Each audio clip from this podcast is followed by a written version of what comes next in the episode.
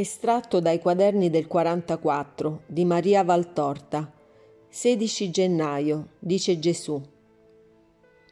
Già una volta ho detto, spiegando l'Apocalisse di Giovanni, come io sia il primogenito di tutte le creature.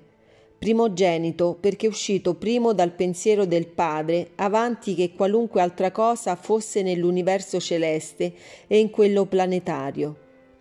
primogenito perché nato primo dalla stirpe d'Adamo, così come, secondo il volere del Padre, avrebbero dovuto nascere i figli dell'uomo, con procreazione priva di senso e di dolore. All'erede, che è sempre il primogenito, viene dato impero su tutte le cose del Padre, e il Padre, per il diletto, che è il primo venuto dal suo amore, compie ogni sforzo e sacrificio per aumentare i beni e la potenza del suo figlio primo, del destinato a portare il nome della stirpe. A me, erede, primogenito del Padre Santo, il Padre ha dato senza sacrificio e sforzo un infinito reame che abbraccia terra e cielo, fatto di creature spirituali e di creature terrestri, fatto di vite infinite e tutte create perfette dal Dio, Padre e Creatore, le quali sono vite di astri e pianeti rotanti per i campi dei cieli e cantanti col loro eterno, veloce, splendente vivere la lode delle sfere a Dio. Sono vite di animali minuscoli o grandiosi, canori, muti, volanti, striscianti, guizzanti, correnti, fortissimi, delicatissimi, vite che sembrano rupi e vite che sembrano fiori e che vi danno carne, ala, canto, aiuto, lana, miele, che fecondano i fiori lontani, che trasportano e seminano i semi da ancor più lontano, che mondano le acque e le zolle, che uniscono fra loro i continenti traversando col lento o col veloce andare deserti e savane e foreste e catene di monti. Sono vite vegetali che vi danno ombra, diletto, cibo, fuoco, suppellettili. Sono vite minerali che vi danno sostanze necessarie. Sono vite microscopiche e non senza ragione d'essere e tutte sono state create perfette e date a me dal Padre mio come sudditi al Re, per cui tutte le cose sono state fatte. Sono le vite perfette degli esseri angelici, le quali sono i miei spirituali sudditi adoranti un mio cenno, che per loro è comando reso atto dall'amore che li sprona. Sono vite che hanno raggiunto la perfezione attraverso me e la loro buona volontà e che, risalite al cielo dal quale provengono, costituiscono la mia eterna corte.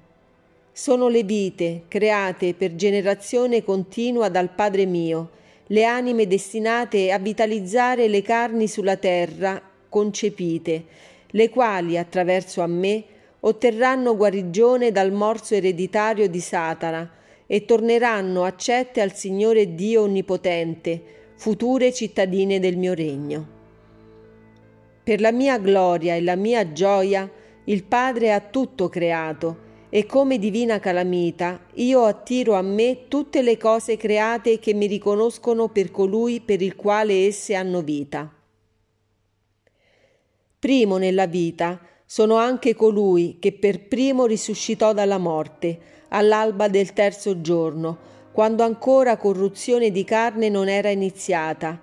che non era confacente alla mia natura conoscere la putredine. La mia carne era divina per parte di padre e senza macchia per parte di madre, esente perciò dalla condanna che fa dei vostri, troppo da voi amati, corpi, un ammasso di putredine verminosa, prima di farne un mucchio d'ossa calcinate, e per lento disfacimento delle stesse un mucchio di calce sfarinata, polvere, nulla più che polvere. Espiatore supremo, ho dovuto conoscere la morte, redentore e capo di una nuova religione, la mia, ho dovuto darvi un segno che essa era l'unica che fosse divina. E qual segno più grande della risurrezione dopo tanti dolori di morte per cui fu constatato da tutti il mio morire, e dopo tante ore di sosta nel chiuso ermetico di un sepolcro, sotto bende sature d'aromi, la cui violenza poteva di per sé provocare la morte?